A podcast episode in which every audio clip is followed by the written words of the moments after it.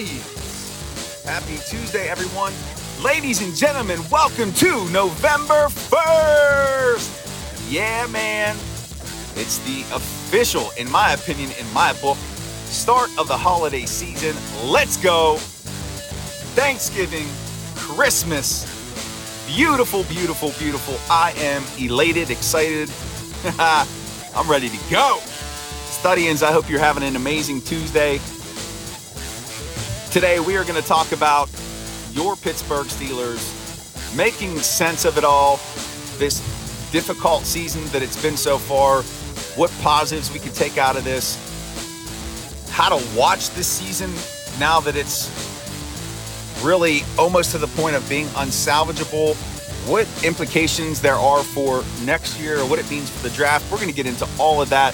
But before I do, just want to take a moment to say thank you, thank you, thank you for being a supporter of the Steel Study, for listening, reading, and sharing my work with your family and friends. It truly does mean the world to me. So thank you for that. Ah. Jim Wexell and I, the GOAT, just recorded our most recent episode of the Steel City Insider podcast this morning. That's linked in the show notes. Check it out. Jim is super knowledgeable and insightful about your Pittsburgh Steelers, having covered the team since 95. You don't want to miss it. Check it out. And also, too, Jim has a new book out. I'm going to get that information to you soon. He just sent me my copy. I can't wait to read it. It's about the Steelers and the NFL draft. How appropriate. I'll have some more information about that. But anyway, studying, let's go here. November 1st, man. I again, I just love the holidays. I woke up this morning singing Christmas songs. Yeah, I'm sick like that. My wife is like, Would you stop? No. I am getting every ounce of holiday cheer and joy out of these next 61 days. I'm going to hang on to every moment, every second, because I just love it, man. I love it. Anyway, Steelers. So we're putting that loss behind them. They lost to the Eagles. It's the bye week. They're going to come out after the bye, home at Acrisure Stadium. They're going to take on the New Orleans Saints and just try to assemble a win. And how can we make sense of this season? How are we to interpret this season? How do we go about watching the season? Because realistically, they're not going to make the playoffs, barring a miracle. I'm not saying that it can't happen, but the chances are very small. They're not going to contend for a Super Bowl. They're far away from that. But where do they need to grow? What, what do we need to see? Well, first up, we need to see Kenny Pickett continue to develop and grow. We need to see his game improve weekly, get better. Definitely has the leadership qualities that you want to see in a franchise quarterback. He's got good touch on his throw.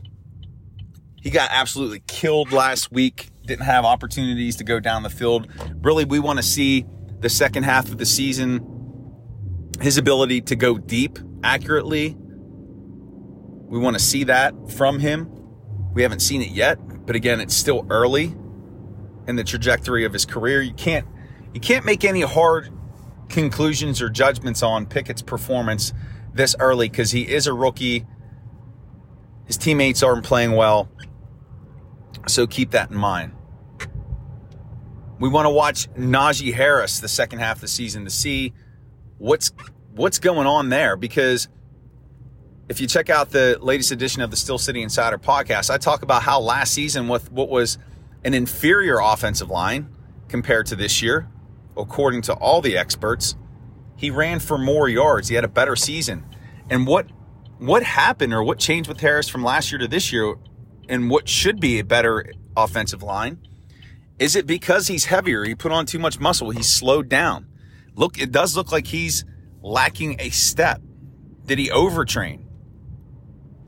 Does he really need to focus next year on coming in slimmer and lighter to regain that speed that he has? But really, we're looking for just a greater commitment to him when he's running the ball that he just hits the hole. And don't be shocked if at Tomlin's press conference next week, Jaylen Warren is named the starter at running back because he's been playing extremely well. But want to focus on Harris. The wide receiver group, I'm sorry, has been one of the most disappointing positions on this team thus far. And I don't think that they've received enough criticism. Everything's being put on Matt Canada for his play calling. And yes, it has been atrocious. But where's Diontae Johnson been? Again, I'll stick to what I've said. It's the worst offseason extension by the Steelers that I've seen in a long time. And if I was Omar Khan and Andy Weidl, I'd be looking to move him before the trade deadline. Get something for him because he's not doing anything. He's more of a distraction than anything. Game changing wide receivers make big plays, they give their offense a chance. It seems like all he does is get called for offensive pass interference penalties. Chase Claypool has played well, but again, if I can get a second round pick for him and build for the future, I'm I'm unloading him.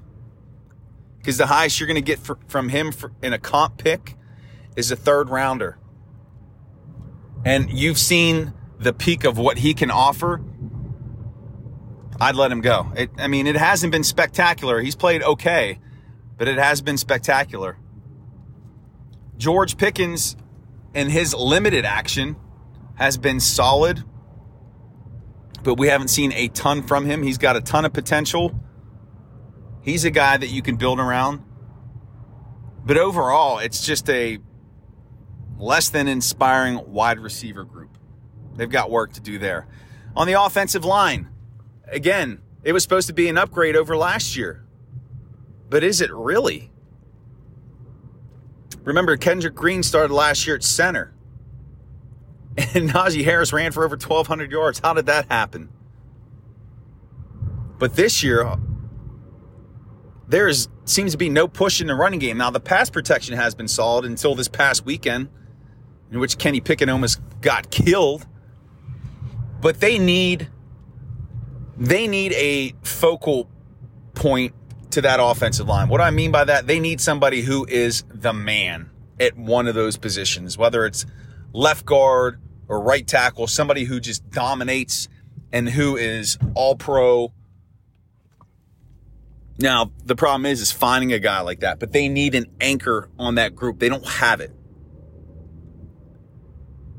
It's just a hodgepodge of different abilities without anybody who is just outstanding. Tight end, they're okay. The defensive side of the ball. I saw Isaiah Loudermilk make some nice plays last week. Hopefully, we see him get some more snaps the second half of the season. Why not? See what you have there. Now, he got those snaps because Larry Ogunjobi was hurt. He's not going to be around next year. Enjoy Cameron Heyward because who knows how much longer he'll be able to play at a high level. Make sure you enjoy him over these final nine games. The linebacking position, Myles Jack more than likely is going to stick around with this team, and he's played well this year. Can Devin Bush do enough in these final nine games to convince the Steelers to keep him around? and extend his contract? Unlikely, but that is something to pay attention to. You're set at your safety position. I know Minkah had a poor game, but he's a much better safety than that. And sometimes bad games are going to happen. Terrell Edmunds, I think the Steelers need to resign him. And then you go to the cornerback position, man, they are hurting there. Cameron Sutton, let's see if he continues to play well these final nine games. Let's see who could step up at that cornerback position opposite Sutton. Ahkello Witherspoon has showed that he is a better role player than he is a starter. James Pierre is hurt, so he's probably not going to get the the green light as starter. But they have a need at cornerback. Can somebody step up there? punter. This is it for Pressley Harvin. If they could find somebody off the street who's more consistent, I wouldn't be surprised to see them make a move there because he just is not getting it done. Will they stand by him and give him more opportunities to prove himself? Probably. Probably the remainder of the season. But man, that was a bust of a pick. He is what he is at this point. He doesn't have the consistency. And it's hard to envision him pulling that off. Hey, how about Nick Skiba? Seba. Skiba, Seba. I can't, I don't, yeah, there I go with pronunciations again. He kicked well in his first game as a rookie. Remember, he was the most accurate kicker in NCAA college football history. I'm just saying, he's cheap too. Anyway, studying's we're watching the se- second half of the season to see these players improve, to see them grow, to see who steps up and wants to play, to see who has a future with this team, to see, all right, you're not stepping up, you're not stepping up. These are the areas that need addressed through free agency, through the draft. That's what we're looking at right now. And you know what? Sometimes that's going to be part of the process. Your team is not going to have a winning season every year. It's not. It's ludicrous. You've had 18 years where the Pittsburgh Steelers had a winning season. It don't work that way. You have to get punched in the face every once in a while, and you better like it. You got to. It's part of the process. And you start to not appreciate winning when you're doing it all the time. You start getting that entitlement. Oh, we're the Pittsburgh Steelers. We just we should win every game.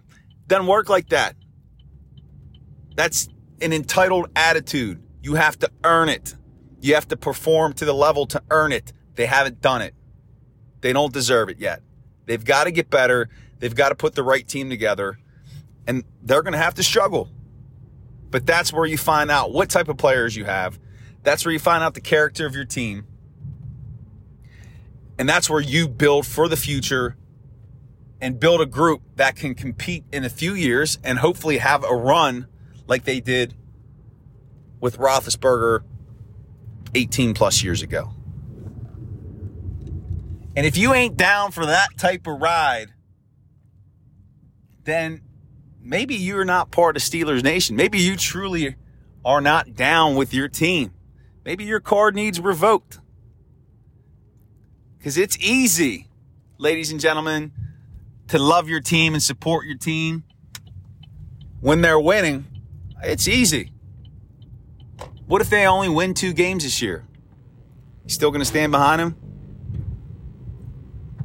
Again, I keep saying it. This is part of the process life is just like this. You're going to get knocked down. What matters is you get back up. You get knocked down, you get back up again. And that's what they got to do. We got to ride with them. And they'll put some positivity together here moving forward. They'll make it happen. So stand by your team. Anyway, Studying's happy November 1st. Rock it today. Make this an amazing month don't forget to check out my latest episode of the Steel City Insider podcast with Jim Wexell. It is linked in the show notes. We can connect one of three ways. Comment on the articles. Hit me up via email, the stillstudy at gmail.com. Give me a follow on Twitter at stillstudy. Would love to connect with you. And remember, on this beautiful November 1st, 2022, life is beautiful in the black and gold. Peace, everyone. Make it a great November.